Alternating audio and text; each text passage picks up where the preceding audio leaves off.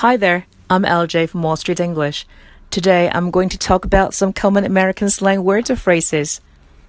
To be beat. It means exhausted or very tired.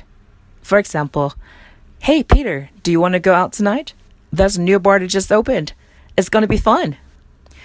Oh, sorry, I can't. I'm beat and I have to wake up early tomorrow. Awesome. This word is very popular all over the world. When you use it, you're telling people that you think something is great or amazing.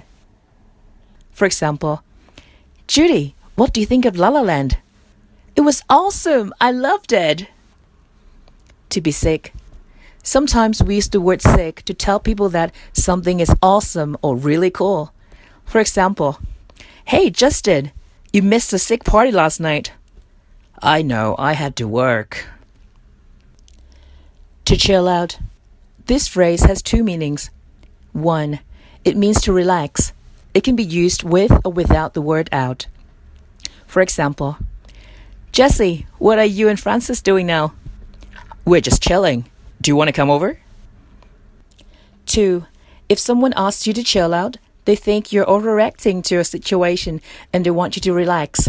For example, should I propose to Mary?